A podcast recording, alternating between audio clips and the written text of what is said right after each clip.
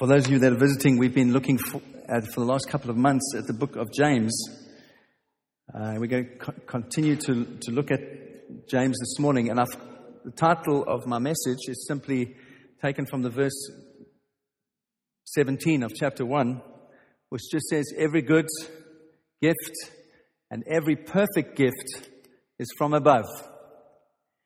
And we're going to look at that this morning. Every good gift and every perfect gift is from above. And it says it comes down to us from the Father of lights. I love that. We're going to look at that next week. What does the word mean when it says the Father of lights? And it says, in whom there's no variation or no shadow of turning. For the last couple of weeks, we've really seen some um, remarkable things about God. Um, they all, the more I just read this book and study this book and uh, God is speaking to me. It's, it's, a, it's an amazing thing that the, the richness of the Word of God, that when you just dig in a little bit, how rich actually the Word of God is.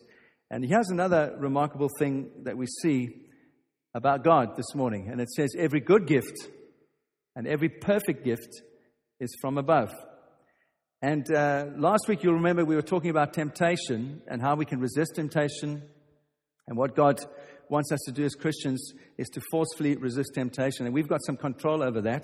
And we had a look at that. And it seems like this little verse now just drops in the middle of that, like from heaven. Where did it come from? uh, James has been speaking about temptation. He's been speaking about trials. He's been speaking about joy in the midst of trouble. And then suddenly he says this thing of every good gift comes from heaven. And it's like it just pops down and lands on the text. And it really has some very far reaching implications for us in terms of how we think about God. Those two little simple things every good gift and every perfect gift. And I want to say to you this morning, I don't believe it just does drop out of heaven and it lands on the page. I believe James th- has thought about it and he's continuing his theme. He hasn't broken his train of thought in talking about trials and temptations and resisting temptation and joy in trials. He hasn't broken that thought. He purposely puts it here and last week we had a look about those two uh, spirals the upward spiral that God has for us, which essentially is His work of grace in our lives. It's an upward spiral so that patience can complete its perfect work in our lives. That's the first kind of theme that we've looked at over the last eight weeks. And then last week I said also there's another perfect work, but it's not the work of the Holy Spirit, it's not the work of Jesus, it's the work of the devil. And it's a perfect work. The devil wants to do a perfect work in our lives to get us to give in to temptation and not resist temptation. And ultimately, what that leads to is a downward spiral that leads to death and spiritual death. Remember, that's what I said last week. And so there are these two contrasting themes the upward spiral of grace towards God's perfection in our lives as the Holy Spirit tr- changes us, and there's a downward spiral to spiritual death if we give in to the work of the devil in our lives and we don't resist the, the devil. And so there are these two things that are contrasted. And we looked last week, and James said, When we are tempted, when every man is tempted, let no man say he is being tempted by God. No one. God tempts no one. And he is very strong in his language. He says there's no exception. None of us can say when we are being tempted that we're being tempted by God because it's impossible for God to experience temptation because He Himself has nothing to do with evil. He cannot associate with evil anyway. He is good and perfect in every way. And so James reminds us, and he, he says, don't say that when you're tempted, you're being tempted by God. It's your own sinful de- desire. And we had a look at those things last week how sin is birthed and it's conceived and it grows. And uh, if we don't abort that process somehow, it leads ultimately to spiritual death. And I said to you, there's some good news, and I'm going to speak this week about the good news. And this is the good news. This is the good news of the gospel. And so I don't believe James is finished with all those thoughts when he inserts this little phrase every good gift and perfect gift is from above. Because he's kind of connecting, he's helping us to connect the dots. Because if, if, if, if we can just think like this, if logically there's a downward spiral that leads to death, James is anticipating a question that we might ask. He's saying, well, uh, if, if, there's, if there's this downward spiral that leads to spiritual death, what then is from God? What then is from above? And he answers his question. He puts that question and he answers that question logically. What then is from above? If these other things, if temptation leads to death, what then is from above? and he simply says, every good gift, every perfect gift is from above. And he's helping us.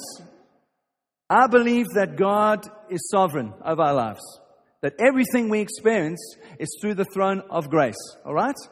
But that can, that can also, if we're not careful, we can start thinking fatalistically. We can start thinking like Muslims think. What do Muslims say? They say everything is the will of God. Whatever happens is the will of God. It is Allah's will that this happens. That's a fatalistic view of the world. That is not a Christian view of the world. And James helps us, helps us to see the distinction right here in this tiny little verse. He says, Every good gift, every perfect gift is from above. You hear what he's saying? not saying everything that happens to you is from above. Although God is sovereign, everything is controlled in the, in the palm of God's hand. Ultimately, not everything that comes into your life is from above. Every good thing that comes into your life, every perfect thing that comes into your life is from above. And why do I say that? Well, I say that because he introduces this little verse in, in verse 16 with this little phrase. He says, Do not be deceived, my dear brothers. In other words, I'm warning you. I'm helping you to think. I'm helping you to see. Don't be deceived. Don't, don't let your minds be swayed. Do not be deceived, my dear brothers, my beloved brothers. Every good gift, then he says, every good gift comes from heaven above. And this, this unlocks a whole lot of things for us to talk about. We could talk about the providence of God. We could talk about His common grace, and I'm going to talk about this morning. We can talk about the fact that He predestines us, He chooses us. These are good gifts. These are things from heaven. And it raises all these issues, and we're going to look at some of them.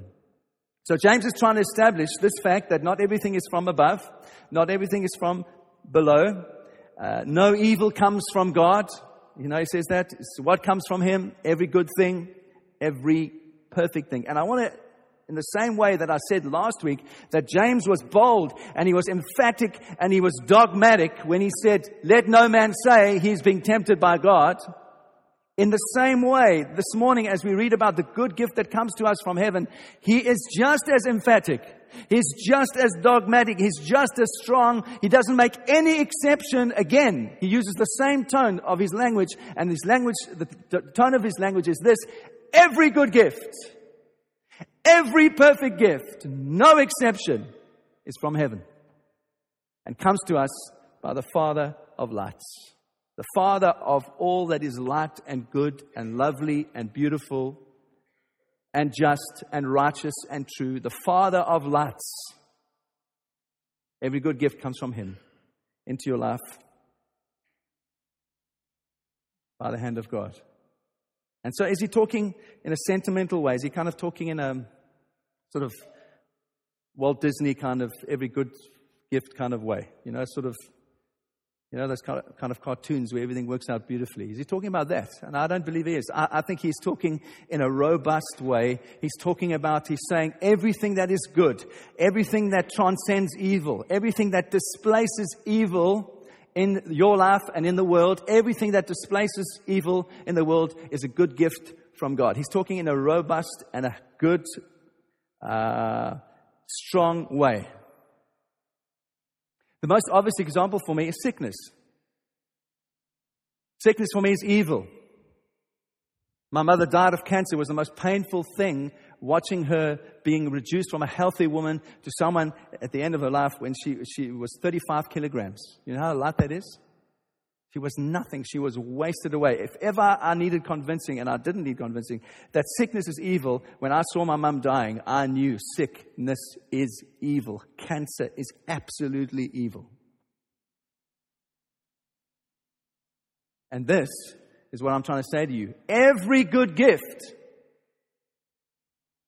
whether it's medicine or whether you are supernaturally healed by the power of God, every good gift is from above and to be celebrated because it's from God.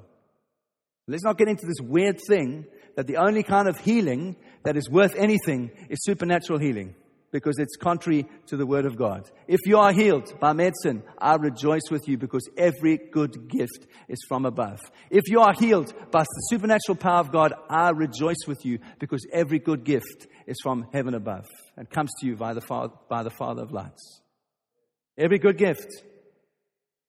And so I'd like to talk then this morning about the difference between common grace and saving grace because this is the phrase that James uses. He says, every good gift. And then he defines it even more and he says, every perfect gift. He's making a distinction. He's distinguishing between common grace and he's distinguishing between saving grace. And they are connected and they are intertwined, but they are not the same thing. And I hope by the end of this morning, you will be convinced of what I'm saying. He's saying every good gift, every perfect gift. Now, common grace is something that we all experience. It's something that's lavished upon all of humanity by a gracious God, common grace. But it has nothing to do with salvation. It's got nothing to do with saving grace. In fact, the Bible says that God showers His grace, His common grace, on good and evil alike, on the righteous and the unjust. The sun shines on the rich and the poor, the righteous, the unrighteous. The same sun. The rain falls on the righteous and the unrighteous. This is God's common grace to all of humanity. It's got nothing to do with being saved, salvation. And I'd like to give you four ways of thinking about common grace in our lives. And this is the first. the first definition we can give is that common grace comes is, is understood by classic good. And what do I mean by classic good? I mean this: those things that help us understand who God is. And when we look at the universe, we can understand something of who God is. And so I'm talking about great art. I'm talking about great music. I'm talking about astronomy. I'm talking about all these wonderful things that are gifts that reveal the grace of God to us, that reveal the goodness of God to us in the universe. You understand? That is classic, the classic good that God has revealed to us. And then there's the common good. What do I mean by the common good? Well, in, uh, we all have uh, opportunities to live in this amazing nation, which is well governed, has a great police force, it has uh, good hospitals, and it has all these amazing blessings for us to enjoy. That is the common good. That is also part of God's grace that He lavishes upon all of humanity. Then there's the created good. What is the created good? Well, that's all the good things that come to us from God. Our natural abilities, our talents, our intellect, our uh, ability to do things. The fact that some of you are better looking than others. The fact of you that some are good at sport than better at sport than others. This should never be a cause for a Christian to get proud because you know it's a grace gift to you. Lavished on you as part of humanity because God is kind to you. It's got nothing to do with you. this is true. You did nothing to deserve the fact that you are good looking. You did nothing to deserve the fact that you actually are a very good musician. Nothing. It was a grace gift to you. Part of God's common grace in your life. And so our response as Christians is to say, Thank you, Lord Jesus, for the gift you've given me. I'm going to use it for you. I want to say this too that just because you're saved doesn't make you brilliant. Just because you're saved doesn't make you a better musician if you don't practice. I mean, there's no, no advantage to that. I mean, there's some brilliant musicians that are not saved. And uh, who of you saw that um, that amazing movie called uh, Amadeus. Anyone see that movie called Amadeus or the play? That was a profound illustration of what I'm trying to say. Common Grace, Mozart, who is actually a very badly behaved, immature man, basically, not a very nice person, has been gifted this incredible gift by God, this magnificent gift by God, that when he writes melodies, they just pop into his, his brain and he writes these incredible melodies that have lasted for centuries and they are instantaneously recognizable. You might not know it's Mozart, but when I tell you it's Mozart, you think, oh, that's Mozart. And in the play, this naughty, uh, immature man is contrasted to a, a man called Salieri, who's very religious, determined. And he says to God, God, if you just gift me a little bit more, I will serve you with all of my heart. And the whole play is a story of his bitterness and his, his growing rage against God because he can't write a decent melody. it's God's common grace poured out on someone, and he, he, he gives gifts to people because he wants to, not because you are saved. You with me so far? And then the fourth way of understanding God's common grace is what I want to call changing good. What is changing good? Well, here I'm talking about all the good that comes to human, hum, humanity through advances and developments in technology, medicine, science, all those things are the changing good that God lavishes on us as human beings. And all the good things come from God. And now here's something that you might not have thought about and might offend, might offend you. I don't know. Maybe, maybe it will. It will. Even things that are discovered by atheists and people that are pagan that do good for humanity are from God. Every good gift is from God. What do I mean by that? Well, the person who discovered penicillin was not a Christian. Einstein, who discovered the great truth of relativity, atheistic. Does that mean that those things that have given us revelation and understanding are not from God? No, no. Every good gift from heaven comes from heaven, whether it comes by someone who's a Christian or not. This is the, this is the truth that we need to understand. And that's what Matthew 5:45 says. Jesus says it. He says, God makes his sun rise on the evil and on the good. He sends rain on the just and the unjust. This is what Jesus said. He's saying what I'm saying. It's God's word. And so we need to appreciate the changing good and we need to work with the changing good. And of course, this raises a whole lot of issues that we have to confront as Christians. Well, what about stem cell research? What do you think about that? I want to ask you to find an opinion and formulate an opinion for yourself around that. What does that mean for you? You think that's a good thing? You think it's a bad thing? It raises some ethical questions. We have to, we have to be robust in our thinking as Christians because we live in a complicated, complex world. So, what then is the connection between common grace, these things I'm talking about, and saving grace, which is the gospel, the good news of Jesus? I was just thinking of this this week that, you know, most other religions are good advice to people. They try and advise you morally. If you do this, you will live a good life.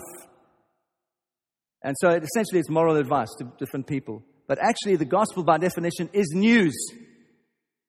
It's good news. It's an announcement of Jesus. It is news. It is not trying to uh, get you to mo- live a moralistic life. It's trying to transform dead people into alive people so that the life of Christ can live in you. And when the life of Christ is living in you, you automatically start to do the right things. That's the good news of Jesus. Not trying to transform people by legalistic getting you to do certain things.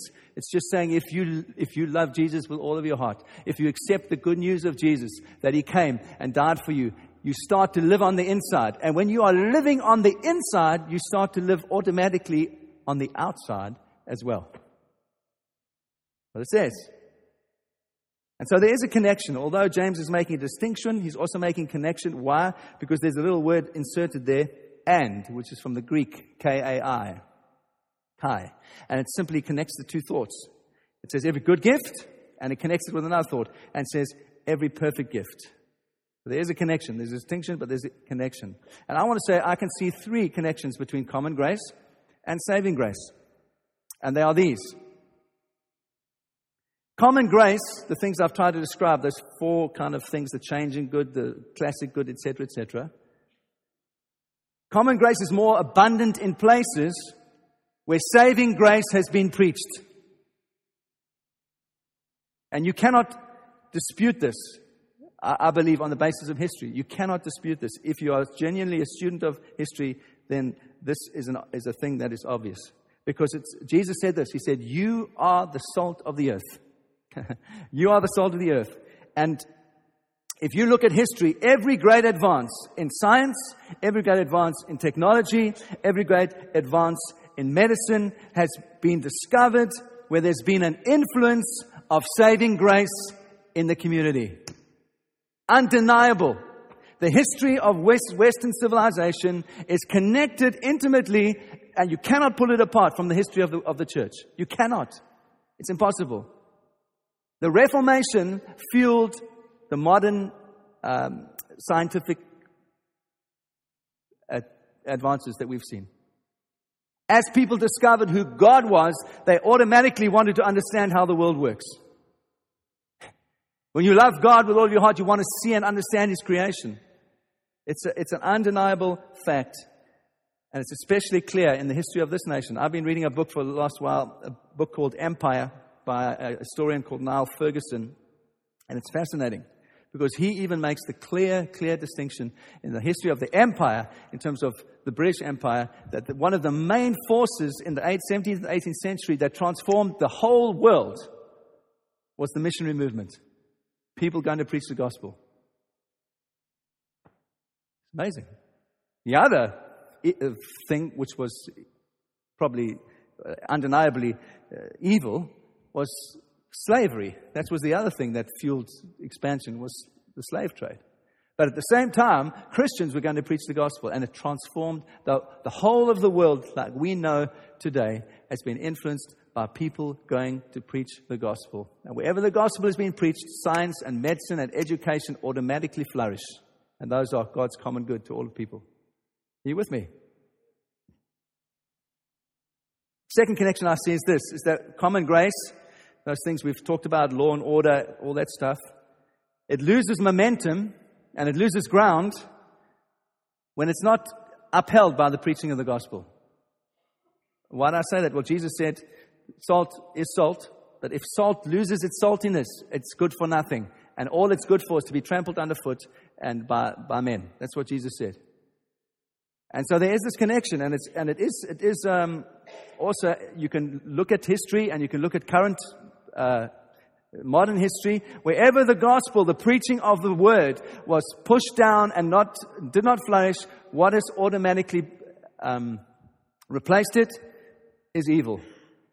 Most obvious examples for me are in modern history are what's happened in Germany in the 19, 1930s and 1940s, what happened in Russia under Stalin, where the gospel is oppressed, where people are not allowed to preach the life transforming power of gospel. What happens? Evil floods in and it replaces it.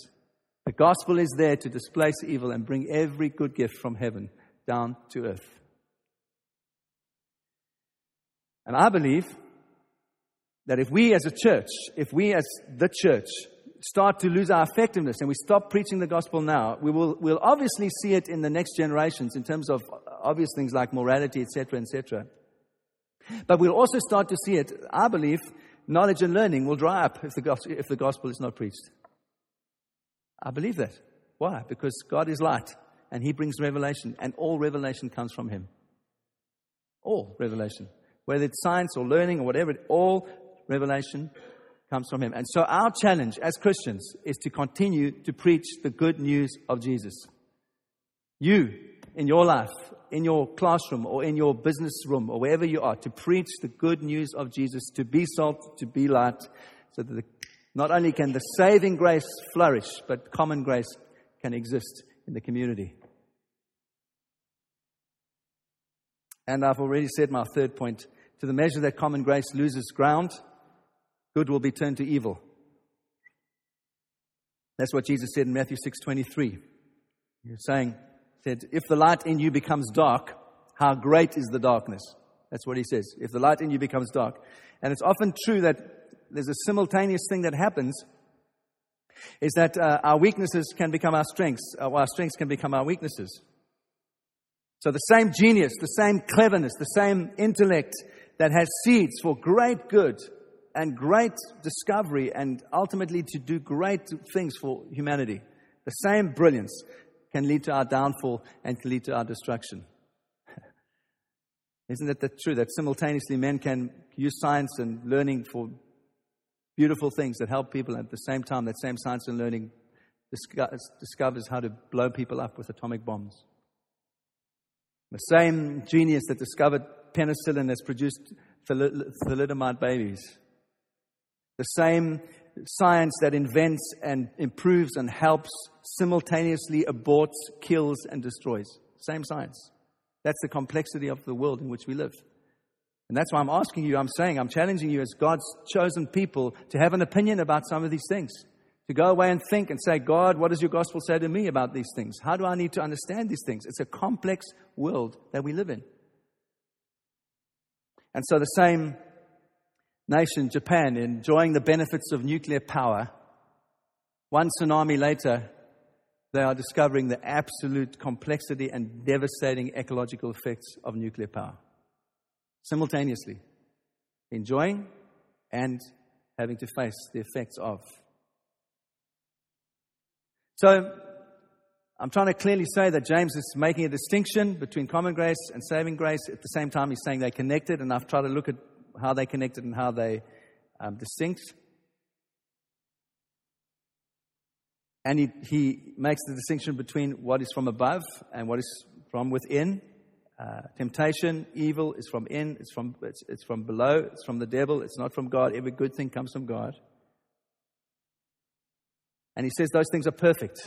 So, what I'm trying to say to you is everything that starts within us, everything that is, uh, by definition, is, is, is, is imperfect. Because every good thing comes from God, from above, and is perfect. And what I want to major on this morning is just to simply say the perfect gift to us is God Himself. The perfect gift to us is Jesus. For God so loved the world that He sent His only Son, that whoever believes on Him would not perish, but have eternal life. That is the perfect gift of God to us. That is the grace of God to us. It's not common grace, that is saving grace. The perfect gift is God Himself. Come to us in the person of Jesus. And the sun and the rain and the creation of God, the beauty of God, music, art, literature, all these things are to be enjoyed, and they are all wonderful things.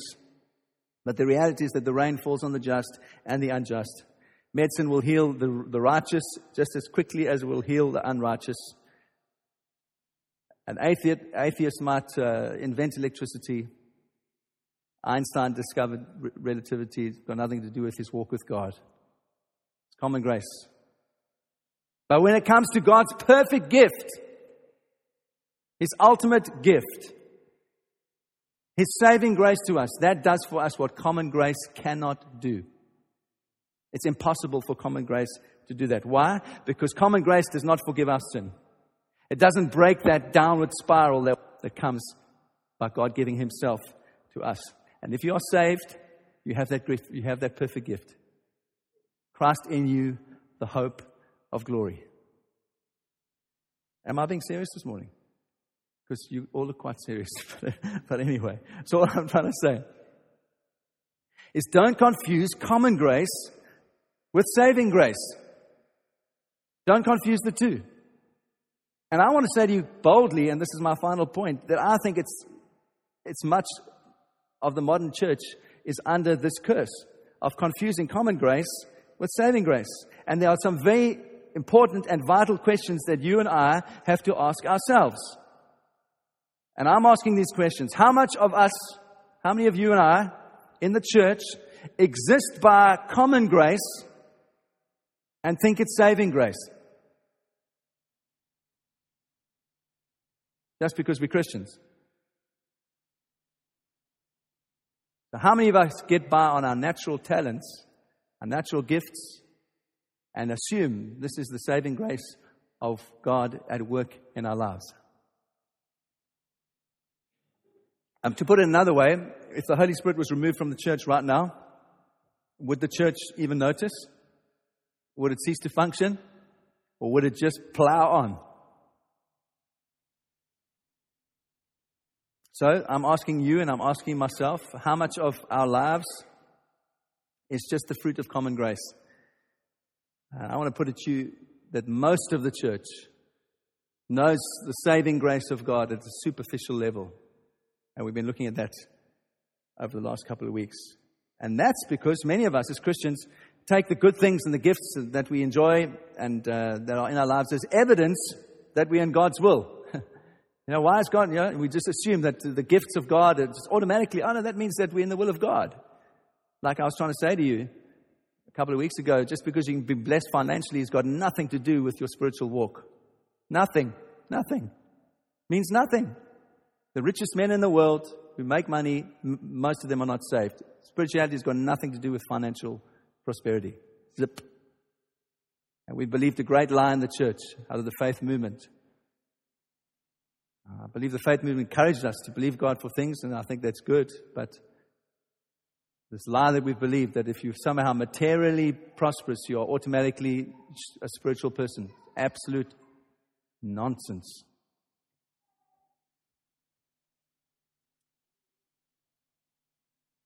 I want to I want to encourage you to do something. Why don't you go and ask all your non Christian friends about all the good things that have happened to them? And I guarantee you, most of the good things that have happened to them are the same good things that have happened to you. I guarantee you. And they're not saved. So, my question, my question is what is the connection between good things and salvation?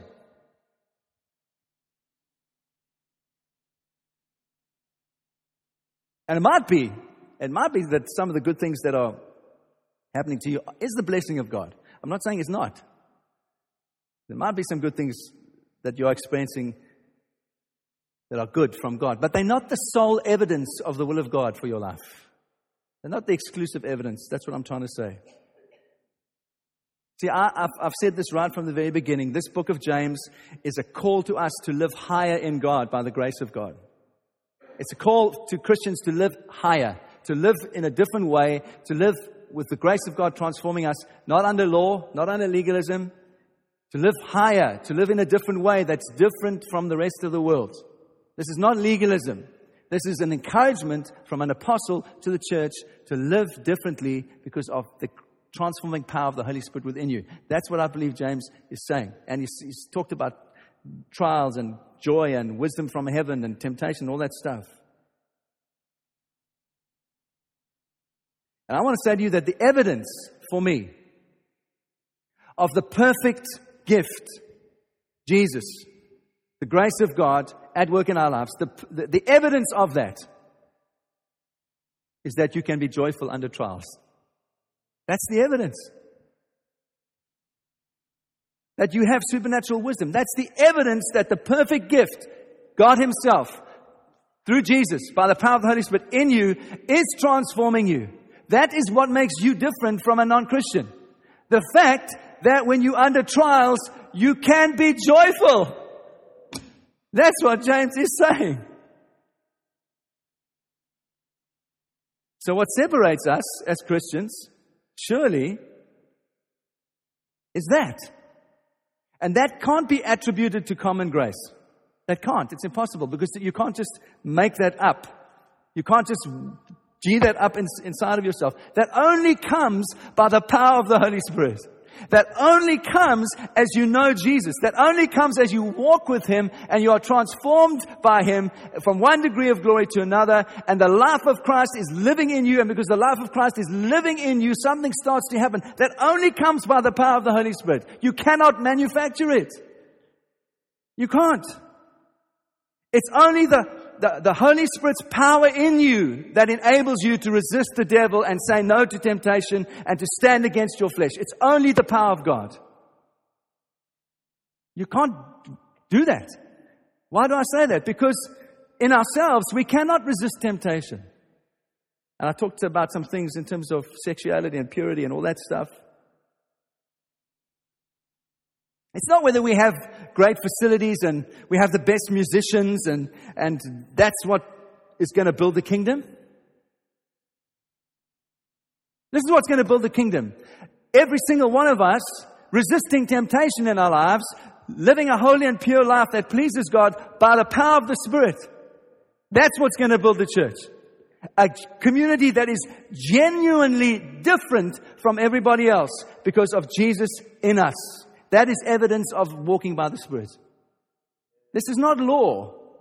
I'm not asking you to try hard. I'm asking you to allow the life transforming power of the Holy Spirit to live in you.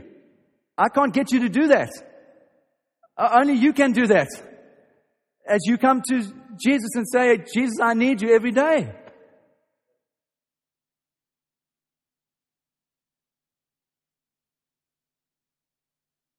That's the difference between religion and walking by the Spirit. The difference is this that we can come to God and know He's there. In a moment of trial, we can come to God and know that He is there, and not only that we know that He's there, but we know that He has grace for us for that moment of trial. Can I just be blunt? And excuse me, but this is my South African side coming out. You know, when, when other people face trials, what do they do? They moan, they complain, they swear, they gripe, and they get bitter. That's what normal people do. I want to ask you, genuinely this morning, with a, tenderness in my heart, surely that's not the way of those that walk by the Spirit. It cannot be. If we also gripe and moan and complain and get our heads down and blame the government and I'm out of work and you've the cause of that and whoa, whoa, whoa, whoa, whoa. It's just, it's just like everybody else. What evidence is that of the Holy Spirit giving us grace in our time of trial? I don't say that to point a finger at anyone. I'm just saying, surely that is not evidence of a person who is living his life or her life walking by the Spirit.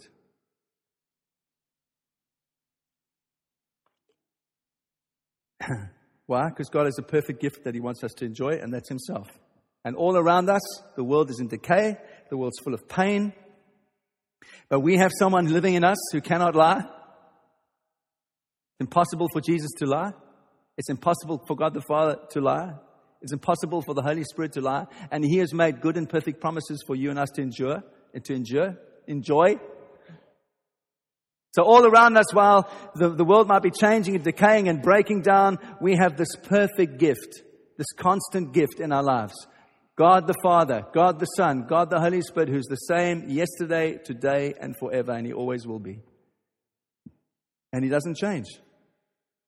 So there are certain things that do not change, even though around us everything is changing. This is what does not change. If you know Jesus, you are His Son, you are His daughter. His word is always true. His Spirit is always leading us into greater and more truth. His grace is available to you. You have everything that you need in Christ. You have every spiritual blessing. And worldly people cannot know that assurance because it comes by the power of the Spirit. And this world is fickle, isn't it? You can have friends that are here today and they're gone tomorrow. Hasn't that just been a testimony of uh, the last couple of years where people I mean, I miss Glenn and Honey desperately. Such dear friends.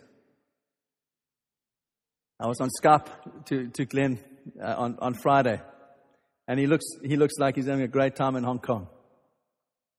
And he'll always be my friend, and I miss him. But you know, friends can be here and gone tomorrow. Economics can determine that. It's got nothing to do with you. But our Father in heaven's not like that. He's always there. He's always constant. He's always, he's always faithful. He's always there. He's not fickle like that. He's always constant. And I want to say the church, increasingly, as it's transformed by the power of the Spirit, will become a place that reflects more who the Father is and more who Jesus is and more of, the, of who the Spirit is as we simply let Him live in us. And so, my closing thought is this it's in, it's in the shape of another question, and maybe you can think about it over, over lunchtime. But what if all of us started to live out of a place of what we receive from above and not out of what comes from below and from within us. What, what would happen if we all started to live from that place? From the place of every good gift coming to us from a good Father in heaven. I believe the world will be transformed by a generation that lived like that. And that's only possible by the power of the Holy Spirit. I want to say to you, I want to say to you this morning confidently, that is our real inheritance as Christians, is to live from that place. Not this place, not that place, this place. That only comes by the Holy Spirit in us. And that would surely affect the world. That would surely change the world as a church. The church lives from that place. And that's what it means to live a life by the Spirit. Every good gift, every perfect gift comes to us from the Father of lights and is without turning. Can we pray? Father, I want to thank you for the truth of your words. I want to thank you, Lord, that you so richly bless us with your word. I want to thank you, Lord, for the joy of discovering these things in your word. I want to thank you, Lord, for every good gift that you've lavished upon us. I want to thank you for the perfect gift of Jesus, the perfect gift of your grace, the constancy of your gospel in an ever changing world. I want to say thank you for that this morning. I thank you that you are a rock, that you are steadfast, that you never change, that you are always, always the same yesterday, today, and forevermore.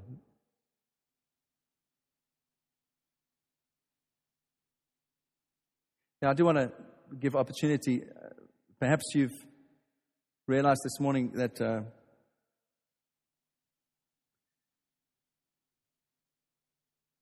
you've lived out of a place of common grace in your life. Perhaps you've been a person that's confused the blessings of God and said that's evidence that you are in the will of God. Perhaps some things have become clear for you this morning. I want to just point you this morning as we close to the saving grace of the gospel. There are good things in our lives and we enjoy them. But God lavishes those good things on the evil and the, the good, the righteous and the unrighteous. The same sun shines on the righteous and the unrighteous. And I want to ask this morning that if you've never understood the gospel in this way, and if you've never understood the difference between that common grace that is evidenced in your life and the saving grace that God wants to pour out upon us, I want to give you an opportunity to respond this morning. The Bible says there's only one thing that we need to do. We need to believe on Jesus. that he took his sins upon us, upon the cross, and that he perfectly fulfilled every requirement of God. He took all of us, of, of our sin upon himself. He bore that on his body. He died and he rose again. And because he rose from the dead, we can now be alive in him. And the same power that raised Jesus from the dead can dwell in us by his Spirit. That is the gospel, the simplicity of the gospel. Jesus died we could live. And all that you are required to do is to believe that. And that is enough. And when God looks upon you, He no longer sees any sin upon you, He only sees the perfection of His Son, Jesus. And from the moment that you believe, the power of the Holy Spirit simultaneously starts to live in you. And what is dead inside of you comes to life and begins to live. And that is this great, the beginning of the great adventure that we enjoy, learning to walk by the Spirit of God and letting Him change us, become more and more like Jesus. So I want to give you opportunity. If you've never, if you've never responded to the gospel, I want to give you opportunity to respond now. And I'm just going to pray a prayer. I do want to ask you to do this. As if you do respond to the gospel, that you come and t- that you tell someone. Tell someone that you, you've, you've prayed this prayer. Maybe you come and tell me or someone else that just brought you to this church.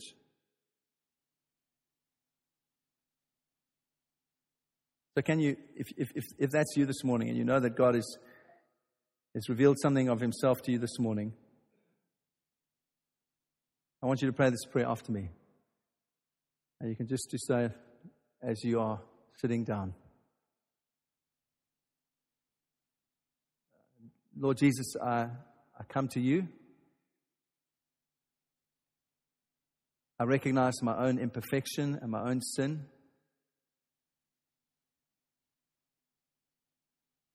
I know that there's nothing I can do to take that sin away.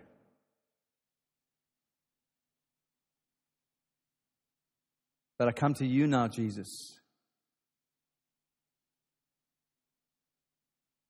And I believe your word that says that God so loved the world that he sent his only Son. That whoever believes on him would not perish, but would have eternal life.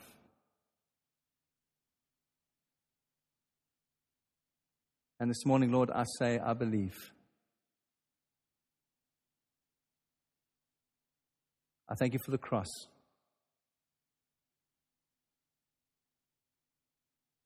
I thank you that you took upon yourself all of my sin.